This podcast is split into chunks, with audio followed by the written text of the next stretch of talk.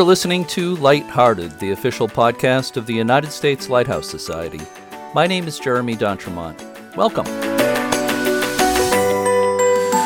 My co host once again today is Cindy Johnson, Operations Manager for Friends of Portsmouth Harbor Lighthouses. My two frequent co hosts, Cindy and Michelle Jewel Shaw, bring so much to this podcast with their personalities and their voices. I'm very grateful for their contributions. Hi, Cindy. Oh, hi, Jeremy. Thank you. I'm happy to be here. Well, thank you, and you're welcome. This is episode 80 of Lighthearted, scheduled for September 14th, 2020. The actor Sam Neill was born in the state in 1947. Born on September 14, 1914, was the American actor Clayton Moore, best known for playing the fictional Western character the Lone Ranger in movies and TV. He once said, quote, I am a fighter. I believe in that which is right, and I will not give up the fight, unquote. Well, I'd say that's about the best we can do to strive to do what's right. I know many people listening are involved with lighthouse preservation groups. The preservation of lighthouses is a worthy cause, and we all need to fight the good fight. Everyone wins if lighthouses are preserved. Agreed. On today's episode, we have two segments. First, we're going down to Hilton Head, South Carolina to discuss the Hilton Head Rear Range Lighthouse, which recently had some restoration completed. And a little later, we're going to have photographer Mike Leonard give some helpful digital photography tips. Let's start in South Carolina. Cindy, please help me out.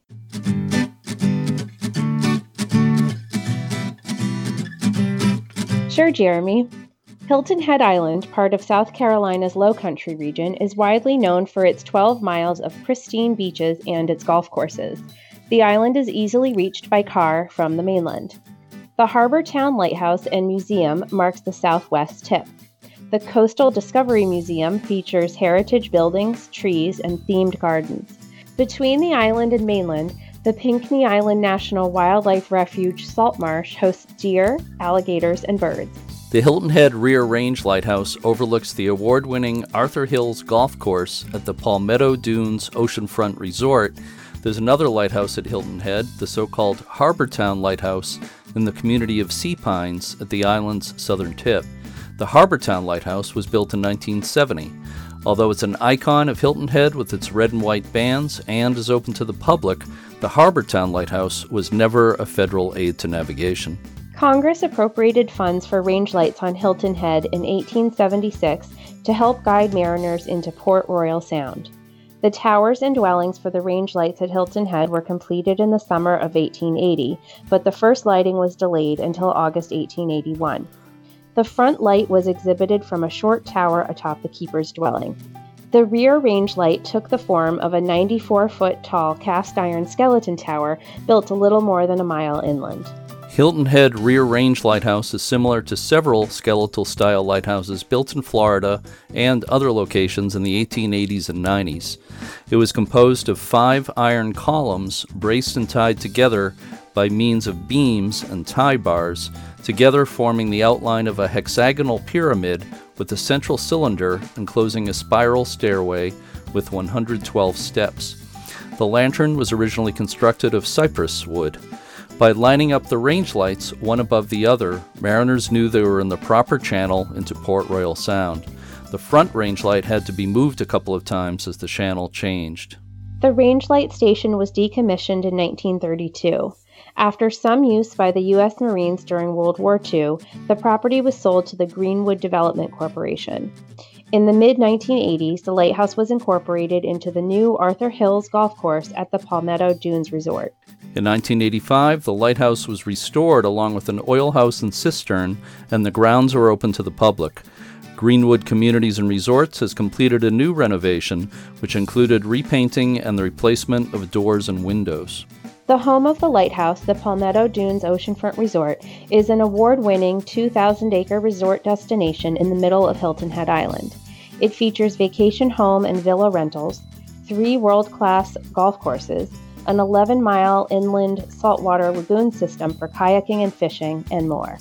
Nearby is a marina that offers nature cruises and other excursions. Clark Sinclair has been a member of the Palmetto Dunes staff since 1983 and has been teaching golf since 1986. Clark especially enjoys using video analysis as a teaching aid for golf students. At 6 foot 8 inches, he has the distinction of being one of the tallest PGA members. He's also a point person for the Lighthouse. I had the opportunity to speak with Clark Sinclair recently.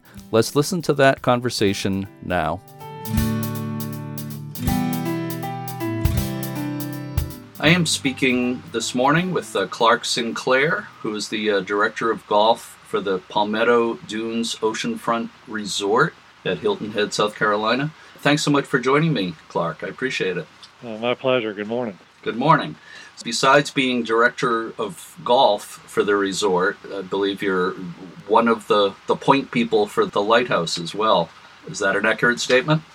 Uh, that that is accurate. I've been here since 83, 1983, and I was here three years prior to when we first renovated the lighthouse in 85. Okay. So I got to see it, and my friends got to see that in the more original state. Well, why don't we, before we get into the, the recent restoration and some other more recent things, I'd like to talk for a few minutes, a little bit about the history of the lighthouse. Why was it established in the first place? It was uh, built in 1881, and uh, originally there, I believe, there were two lights there, and uh, what was the reason for that?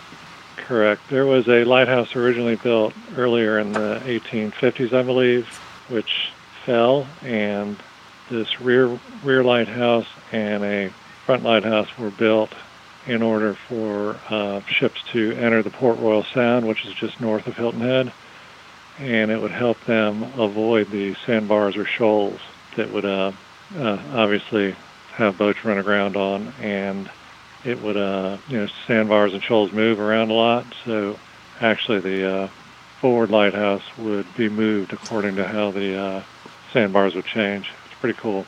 And uh, for, I guess it was a little more than 50 years, it was an active light. It was deactivated in 1932. Am I remembering that uh, correctly? That that is correct. Uh, Yeah. The light was deactivated, and it, it pretty much in '85 we put a a light that was more orn- ornamental up there, Mhm. but it's not active now. And with that being said, the lighthouse was deactivated. But after that, in 1937, the Marines uh, formed Camp McDougal on the site, and they did a lot of uh, Coast Guard training and Marine Corps training there, and they practiced anti-aircraft targeting out into the ocean. We've seen pictures where planes would be towing targets behind them, and they would actually be firing at them. So that was that's pretty cool, and we're looking into that further.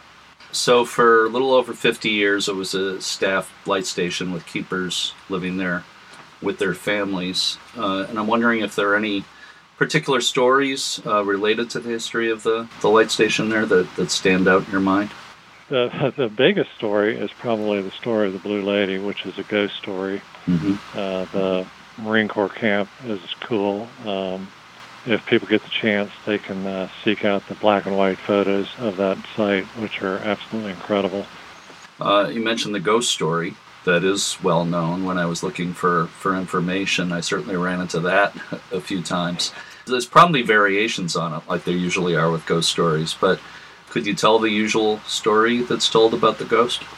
Sure. Uh, there, like you said, there are several several versions, but originally my version was uh, very simple. The the storm came through in the in the 80s and well 1890s, and the lighthouse keeper, uh, while keeping the light going uh, in his efforts, he uh, had a heart attack. Uh, just probably stress and going up and down the stairs, and his daughter, uh, the daughter of the keeper, with her efforts also.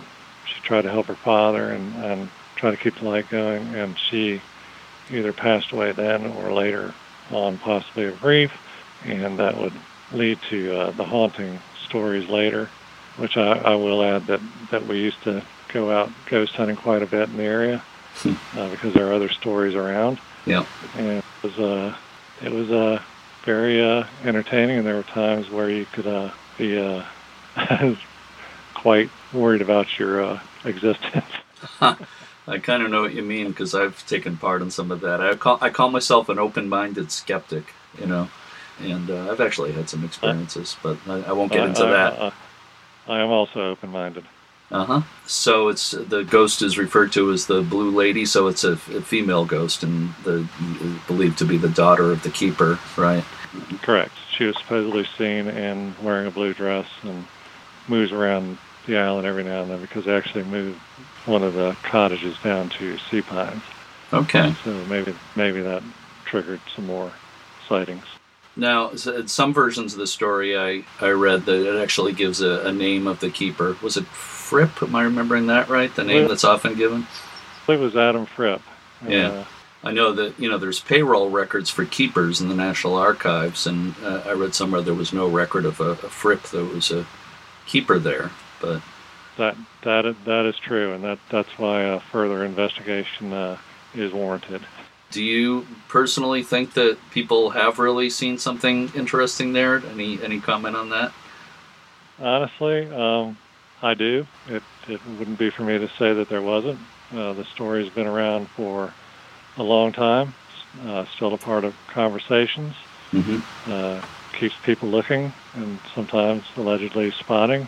And people are always seeking out books or, or articles that have uh, the story in it it's one of the, the ways to kind of get attention for the lighthouse. So certainly in that in that sense, it's a good thing. But an awful lot of lighthouses have ghost stories attached to them, and you've that's got, true. Yeah, you've got one of the really good ones, They're I think. Eerie, eerie, eerie, windy places at night. Yes, absolutely.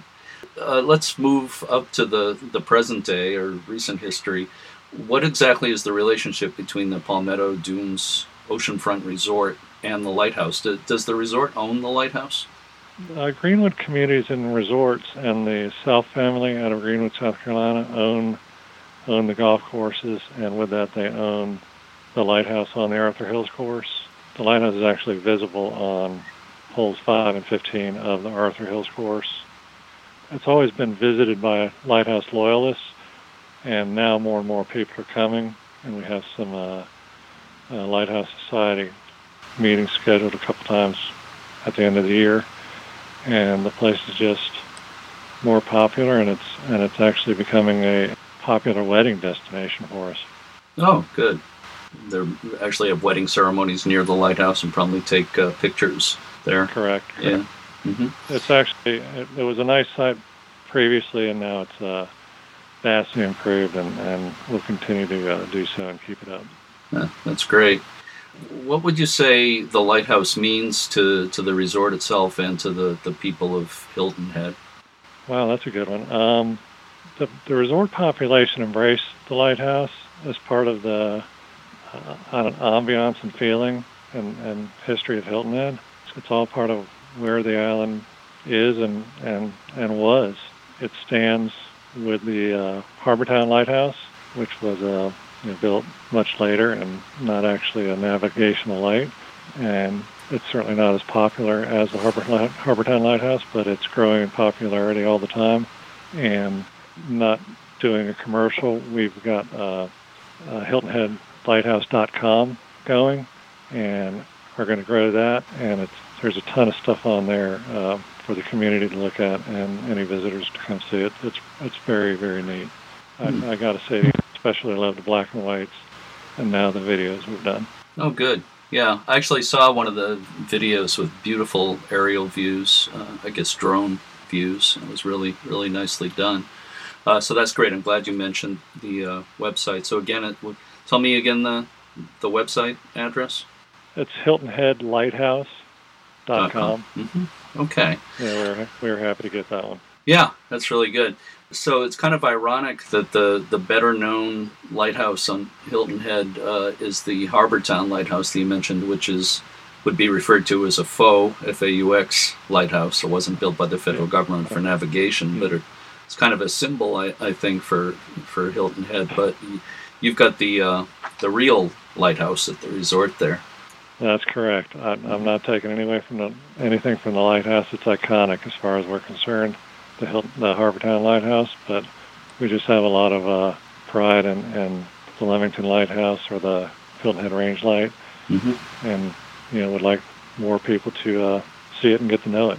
Yeah, You just referred to it as the Leamington Lighthouse, and I see it is referred to Yeah, to it that yeah, way that- sometimes. That, that, that's a habit. It, it, it resides within a section of Palmetto Dunes called Leamington. Hmm It's actually on Leamington Lane. So Okay. Yeah, I've, I've certainly seen it referred to that way a few times, or number quite a bit. Uh, so, could you say a little bit about the, the rescue of the lighthouse? Uh, you mentioned when you started there, I I think uh, you were there for the first restoration. I guess it was in, in really rough shape before that. it was it was rough. It was it was super rough. It was uh, basically rust on the outside. a lot of uh, and and again that's just rust. You know, nowadays rust keeps things together. But we, we repainted it back then and did some work inside and at the top. But over the next X years, what was that? I, I don't even know the math. 10, Uh, 20, 30 years. Yeah. It, it deteriorated again. They redid the outside again completely, uh, stem to stern. Uh, redid the observation decks, redid the roof, which had uh, ospreys that used to be on it till it caved in. Um, redid the inside at the top. Uh, they didn't repaint the stairs or anything because they're all pr- in pretty good shape, but it's all on the inside. It's all kind of beadboard Mm-hmm. vertically down, and they did a lot of work on that too. It's just it was spectacular. I mean, the guys, the crew that did the job, were up there every day swinging on ropes, basically in sections around the outside of the uh, tube, and they were on top of the lighthouse without. Uh, I, I don't want to say they were precariously hanging around the uh, top of the lighthouse Yeah. and it it was it was fantastic and we've got a lot of that we have a frame by frame shot of them doing that so it's neat Yeah. You mentioned the interior. The stairs haven't been painted. Uh, the interior probably needs some work. Is anything planned or any other work planned at this point? yeah the the interior is looking good the stairs just aren't uh shiny new they're solid as rock but uh i we're going to do more we've been adding uh, historical markers uh, at the uh, oil shed there's a cistern out there we've tagged that we've got an oak tree that's probably 450 years old which we didn't even know was one of or not the oldest tree on the island at the time until all this began. So we've been learning a lot and uh, uh, growing with it, migrating, and I think we'll continue to uh, maintain it, upgrade it, and definitely build on the website. The folks that are working on it, they, we learn stuff all the time, new stuff. And we were talking about variable stories on the Ghost. There's variable stories on, you know, all over the place, and we're just trying to consolidate all that from uh, places like uh, we've used the Parris Island Museum at the Marine Base and the Coastal Discovery Museum here on Hilton Head, Mhm. and we've used the Lighthouse Society to, to help us, and it's been a, a nice collaboration. Yeah, well, that's great. Any any uh, chance uh, putting together maybe a, like a booklet or something on the history of the lighthouse? Has that been talked about? Yeah, I've actually got something in my hand that uh, they're working on, which is is pretty pretty informative, and I'm going to say it's probably all on the website. Mm-hmm. But a, a book is a good good idea. They are um, we are going to try to participate with the uh, lighthouse passport. Uh, some people get a passport and they try to go visit every lighthouse they can, and when they do, they'll get a, a stamp like you were traveling to another country on your passport. You get a stamp. Right. So, so that's something in the works. Uh, we have the stamps, and we just have to move forward with that, and that could be uh, good for us. I'm sure a, lot of people come to, to see the lighthouse, obviously, but is there any kind of access? Do people uh, get to go in the lighthouse, or does that ever happen? There is access to the lighthouse for the public and, and residents. The not an issue, but the lighthouse is located in a private section of of the property, which is called Leamington. But the because the lighthouse is there, people that want to visit it are allowed to come visit it because it's on the historic registry. Basically, it's not hard to get to. The best thing to do is to go onto the HiltonHeadLighthouse.com site Mm-hmm. and there's a specific page designed to help people plan their visit. It says plan your visit on it, and it tells you exactly what to do and if you need to make any phone calls or whatever. Access to the inside of the lighthouse is currently not available. I don't know if it will be, for whatever reasons, liability, it's really tight mm-hmm. inside up the staircase. So if you actually wanted to do something, it would probably be one, one or two people at a time. We haven't really pursued that yet, but you know, who knows what what's up in the future. Yeah. And again, the cool thing is if you're playing golf there, you do, do see it a couple times on the on the round.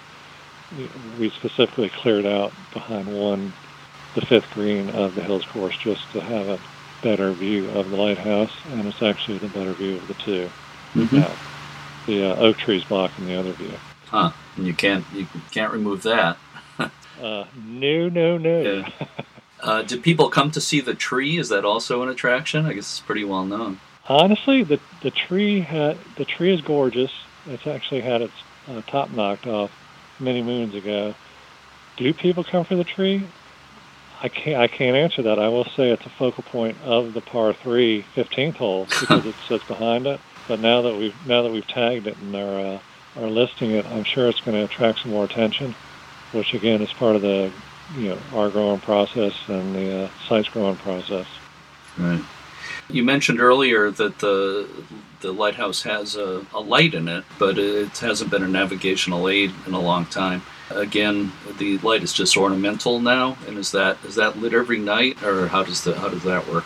If it's on, it's ornamental, and I, I haven't seen it on in quite some time.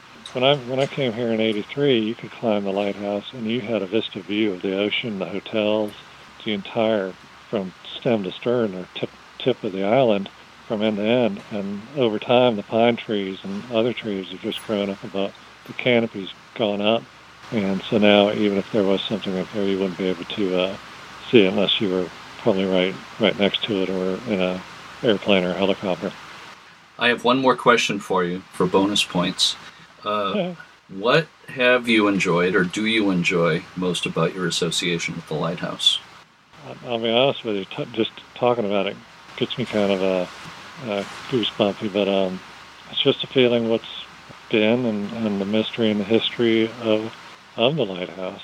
It, it's a residential area might have come in and they might have taken it down and put up you know houses for all, for all you know. But uh, now and again, like like like we're talking now and what we did with the renovation, you get reacquainted with it, and now we're trying to present it, the history of it, and the and the memories of all the people as time has gone by. We've always strived to use use it as a landmark and, and an island memory, and we try to use it on some of our logos and uh, a lot of our photos, as you as you can see. Well, congratulations on the work that was completed last year. That's uh, really nice. It looks great in recent recent photos. So, again, congratulations on that.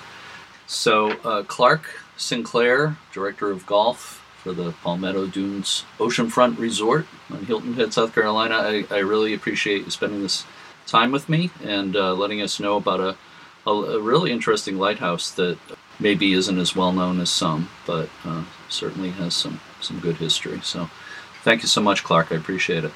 Thank you, Jeremy. We appreciate your uh, interest.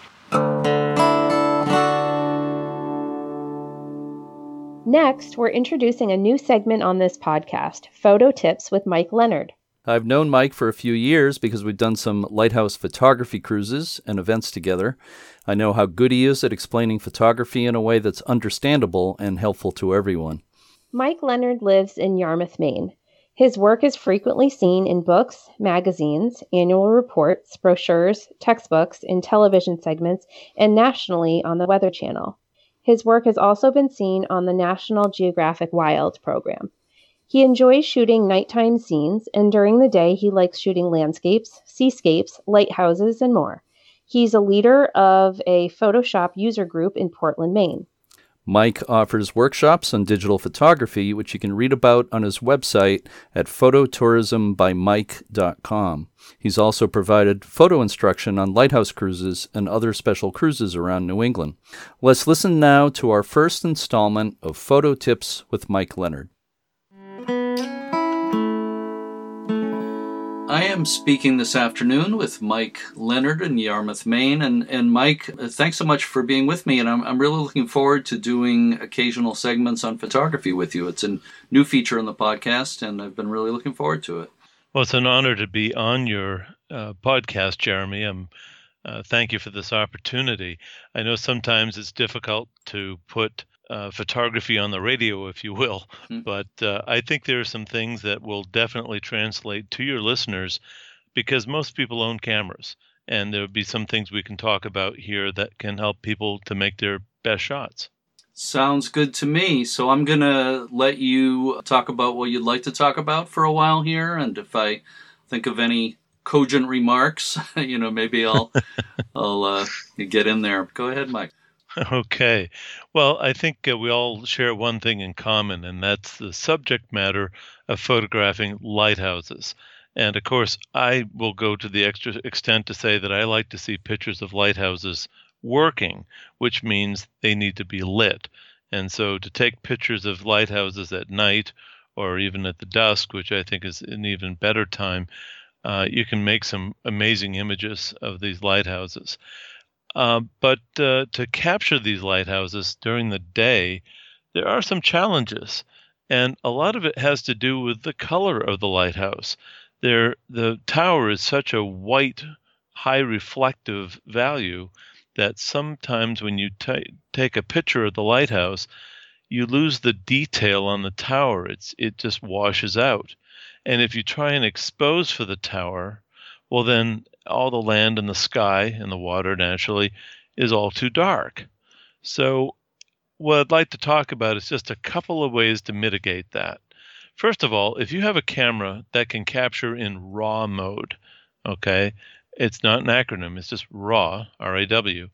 What that means is you're able to collect all the tonality of the scene in a file that you can then go edit and convert to a JPEG file or a TIFF file. And when you capture as a raw file, the way I like to describe a raw file versus just a straight JPEG file is think of a JPEG file as being like, let me ask you this question, Jeremy. Do you cook? Do you ever follow recipes? I have in my life. Okay. All right. Well, let's say if you're going to cook something for dinner tonight. So you go to the store and you buy these ingredients for what you're going to be cooking. And so you get home with maybe a bag of groceries or maybe two bags, and you start cooking, and then you suddenly realize, ooh, I forgot an ingredient. Are you with me so far? Has this ever happened to you? Yes. yeah. Well, I, I, bet this has happened to a lot of you listeners. So what do you do? You go back to the store to buy that ingredient. But what if the store is closed? You have to make do with what you've got. Mm. That's like a JPEG file you have to get it right the first time. And that's not always easy to do, particularly when you're shooting a subject like a lighthouse because it's very high contrast. Now, if you could capture in RAW mode, that's the equivalent of going to that same grocery store, but bringing home the entire contents of the grocery store. So you could go shopping again. It's like bringing home the canned goods, the meat department, the produce, the uh, the the salad bar, the everything, the frozen foods. Pick an aisle. It's like bringing it all home. That's what a raw file is. And with a raw file, you capture that lighthouse, you capture that scene. It doesn't have to just be a lighthouse, naturally. And you can open that up in an editing program where you can go in and just affect the contrast or the tonality of just certain shades in the scene. So that really bright white tower on the lighthouse you can darken it and, in most cases, restore the detail that may have been washed out. And the uh, the water or the sky or the building, if it's a little dark, you can lighten that. And once you've adjusted that to get it to your best image, you then save that as either a TIFF file, which would be an uncompressed file, or you can save it as a JPEG file that you would send out to make a print. And that's how that's one way to capture all the tonality of a scene. Now, if your camera doesn't shoot in raw mode, and there's a lot of these digicams that don't do that. Some cameras have a setting called HDR, which stands for high dynamic range. Now, if you have that option, and a lot of cell phones will have that option as well, you can just go and turn that option on. And what that does is it looks at the brightest thing in the scene and darkens it a little and takes the darkest part of the picture and lightens it a little. It basically compresses the brights and the darks, and that can help quite a bit. Now, if you've got a camera that doesn't have the ability to capture in RAW and doesn't have the HDR, then the next best step is to go with AEB, which stands for Automatic Exposure Bracketing. Now, with that, you can tell a camera to take three pictures, or some DSLRs can do five or even seven. And I understand there's even some Sony cameras that can go all the way up to about 13 uh, images. And you can take the image at different brightnesses, at different exposures. And if you can capture all the tonality over at least three exposures, you can bring that into an image editing program like Adobe Photoshop or Lightroom and use the HDR module, the high dynamic range module, to take those three images and put them together. So now you've got the ability to darken just those bright whites and maybe lighten the dark areas. And you, there are other things that you can do to, to adjust the shot to make it your best shot. So there's three things to think about the next time you go out to take photos of pretty much anything, but especially lighthouses. Now, one trick about that AEB, you want to take those pictures as fast as you can. And most cameras have a high speed shooting mode where you can shoot seven images in one second, for instance. Or if you've got just only three that your camera can take, if you put it in the high speed mode, it'll go click, click, click really fast. You want to do that because if you're on a boat or if you're in motion or if you're moving, basically your camera's not on a tripod, you don't want the camera to move much when you take those three, five, or seven or more images so that you can put them all together and you don't want any motion blur. It won't come together quite as well if, if there's significant motion. So that's just one little catch with the AEB or automatic exposure bracketing. But those are, again, three things just to go out and experiment with before you go out to take pictures of your next lighthouse. And you don't have to be on the photo cruise to experiment with this. Go try it now. Go out in your backyard. You know, try shooting a sunrise or a sunset. That's another great time to be capturing in and using the high dynamic range setting because uh, there's nothing brighter than the sun and you can get some terrific results by capturing a sunrise or a sunset in that mode. So that's something just to give a try, uh, to to to uh, to experiment with, and when you get the hang of it, then you'll be all ready to go the next time you go out and see a lighthouse.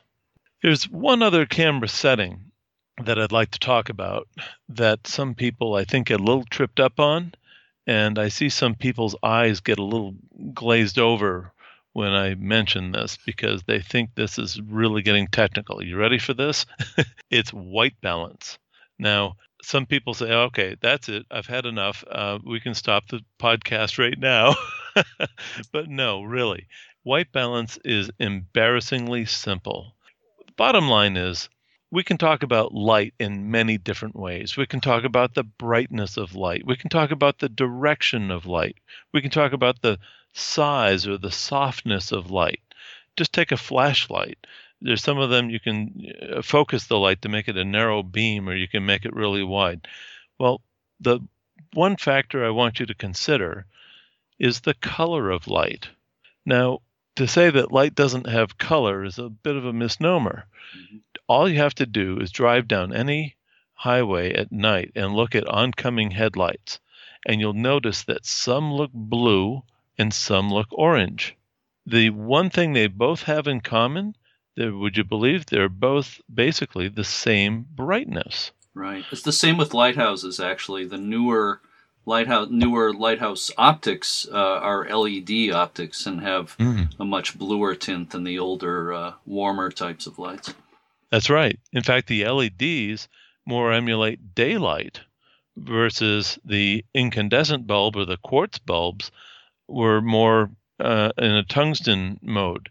So white balance plays a big factor in, in a camera. And you don't want to shoot in auto mode or that green setting that some cameras have. Take a moment and just turn that setting to P for program, for instance. Then go into the menu and look for white balance. Or there may even be a button on the back of your camera that says WB, and that stands for white balance.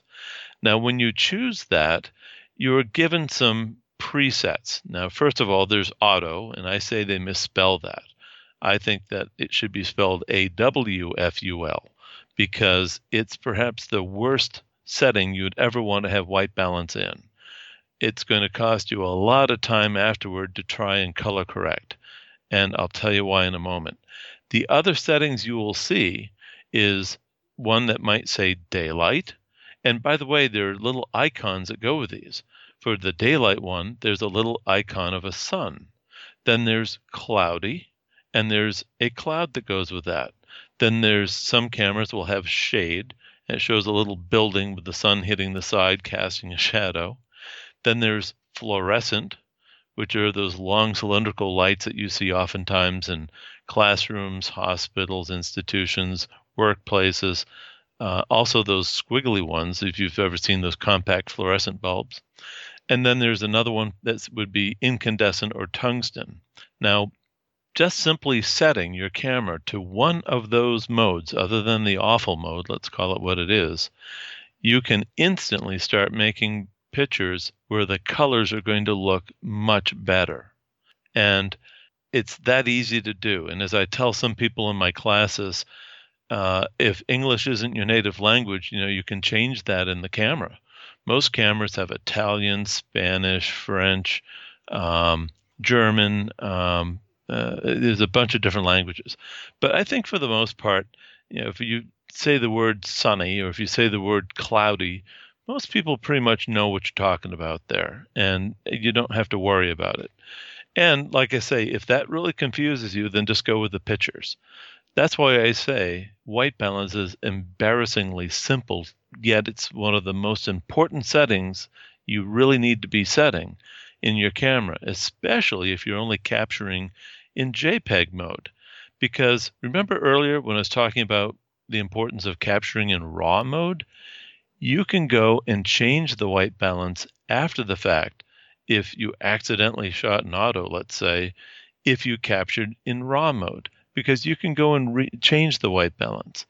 The other thing you can do with the raw file, by the way, you, if you've ever taken a picture that was too bright or too dark, well, you can lighten or darken it by five whole f stops. See, that's another reason why you want to be sh- capturing in RAW mode. If you're in the market for a new camera and you're thinking about making a purchase, make sure it captures in RAW mode. Now, if you're not processing your RAW files today, that's okay because someday you will be. But until then, you want to get everything you can. I'm like a vacuum when I go out to photograph, I want to get it all. I'm the one who likes the box of the bigger box of crayons, even though I don't use all of them, but I like the ability to have them all.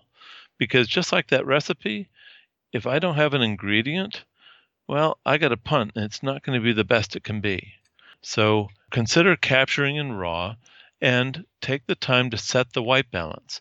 You can get so fast at it, I'll bet that you'll be able to change the white balance within maybe 10 seconds or less. And in most situations, you only have to do it once until you go under different light.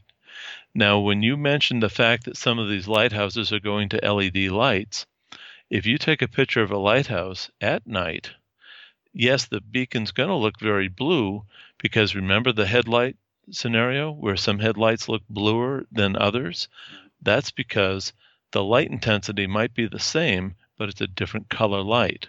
So to capture that light properly, you'd go to daylight mode for the white balance. Or you could go to cloudy if you wanted to look just a little warmer and maybe look a little nicer. Now, if you shoot in tungsten mode, the sky is going to look very blue, and so will the light sometimes that can be aesthetically pleasing to have that blue cast. But the beauty of digital, you get to try it both ways and you can instantly see what it looks like in the viewfinder after you've taken that shot. Mm-hmm. So, those are just uh, some of the easiest tips. And by the way, these are all free things to do. You know, you can even set white balance in your phone. A lot of uh, Android users, all you have to do is go to the Pro mode, and you'll see that you can set white balance and a whole bunch of other settings, just like what you can do in a DSLR. If you're an Apple phone user, well, you have to go one extra step and download an app because Apple took that ability away. And the app that I highly recommend is one that's free and it's called Adobe Lightroom. You can go to the uh, Apple site wherever you download your apps and look for Adobe Lightroom, install that, and when you go to Pro mode, it restores all those functions where you can actually capture in RAW mode on your phone.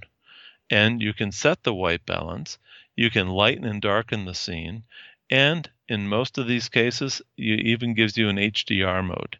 So that's a good app to think about. Android users, you're all set. You got it already. Apple, go get the free app, and you can instantly start making pictures that will look better. I actually have Lightroom on my iPhone, but I have to admit I haven't really used it much yet. But you've got me anxious to go out and, and take some pictures uh, using the uh, you know the ability to set white balance using Lightroom. And that's especially important if you only capture as a JPEG, because remember in my scenario of shopping, if you only capture in JPEG, you have to get all the parameters right up front you don't have a lot of ability after you've taken the picture to make adjustments like you do with a RAW file. And by the way, a RAW file in a phone looks like uh, the the um, file is called a DNG file, or digital negative is what that stands for. So if you ever see the ability to capture as JPEG or as DNG, choose the DNG. And in some phones, you can actually capture both. So this way, if you're unfamiliar with processing a RAW file, you still get the JPEG file that you can send out and make the 10 cent prints at the local drugstore, or you can take that DNG file, or in the case of a DSLR camera, take that RAW file and open that in a conversion program so that you can go and do more with that. There are some companies that will purchase stock photography for calendars and books and that and they'll have you the, the request is is for you to send a jpeg file if your image is selected they'll say okay we'll pay you the $150 or whatever the amount is that they're paying these days but you have to send us the raw file well you know it's worth capturing in raw and jpeg or at least in RAW the first time. Do that right up front. That way, you know you've got that file.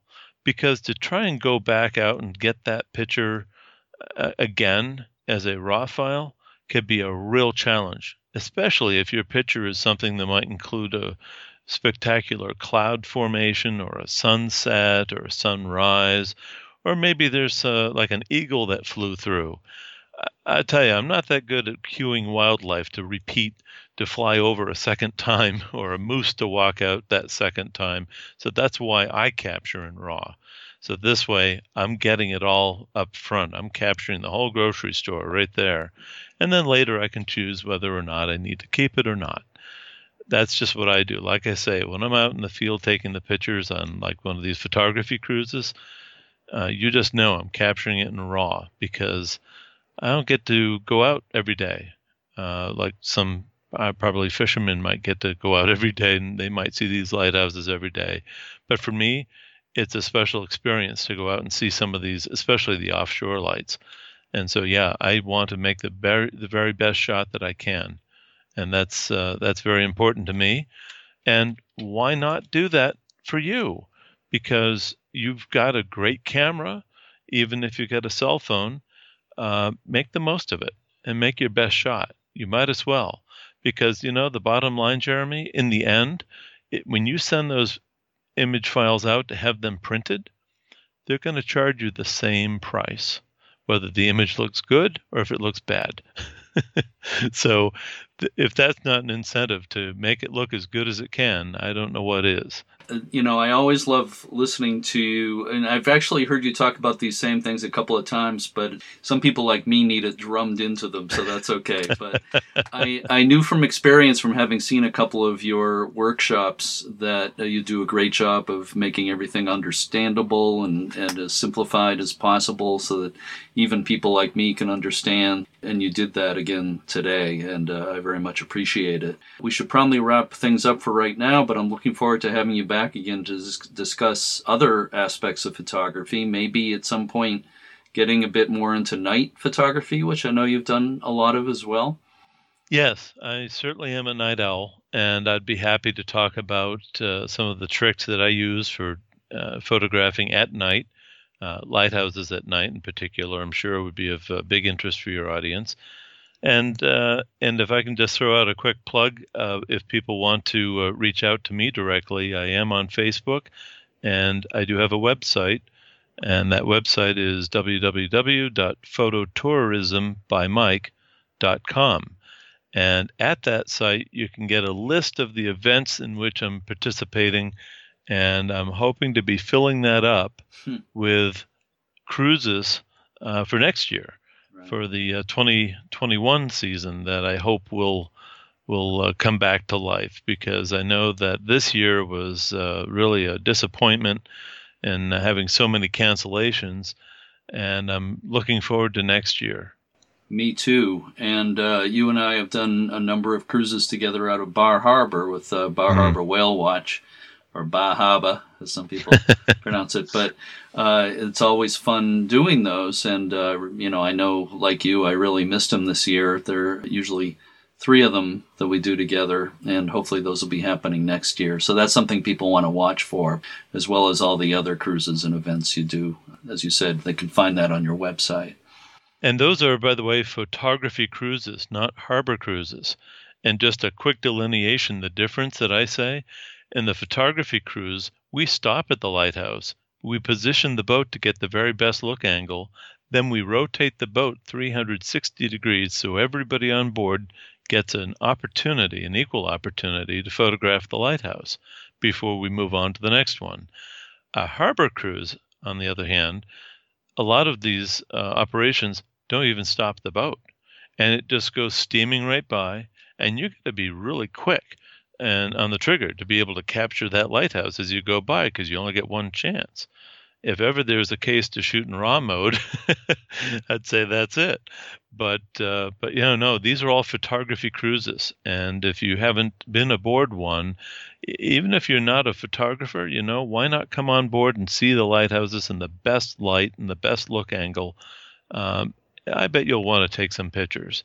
I just I just see that in your future. If you uh, even if you don't call yourself a photographer, I bet you're going to want to bring home some uh, some images of the experience. I certainly agree with that. So, Mike uh, Leonard, again, thanks so much for spending some time with me today. This is absolutely great. I'm sure that our listeners will appreciate it. And uh, we'll have you back again in the not, not too distant future. I'd like to see this be a, a regular feature on this podcast. I would welcome that, Jeremy, and thank you again for this opportunity.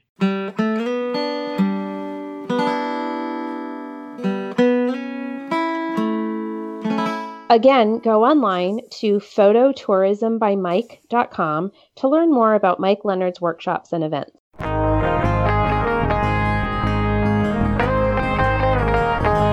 Our thanks to Mike Leonard and to Clark Sinclair for today's interviews. A reminder go to HiltonHeadLighthouse.com to learn more about the Hilton Head Rear Range Lighthouse in South Carolina.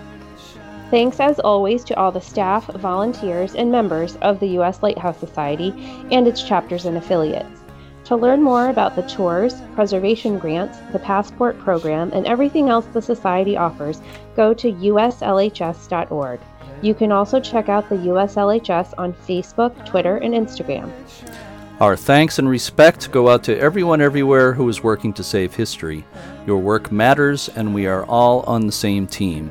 As always, thanks for listening and keep a good light. Shine, let it shine, let it shine, let it shine.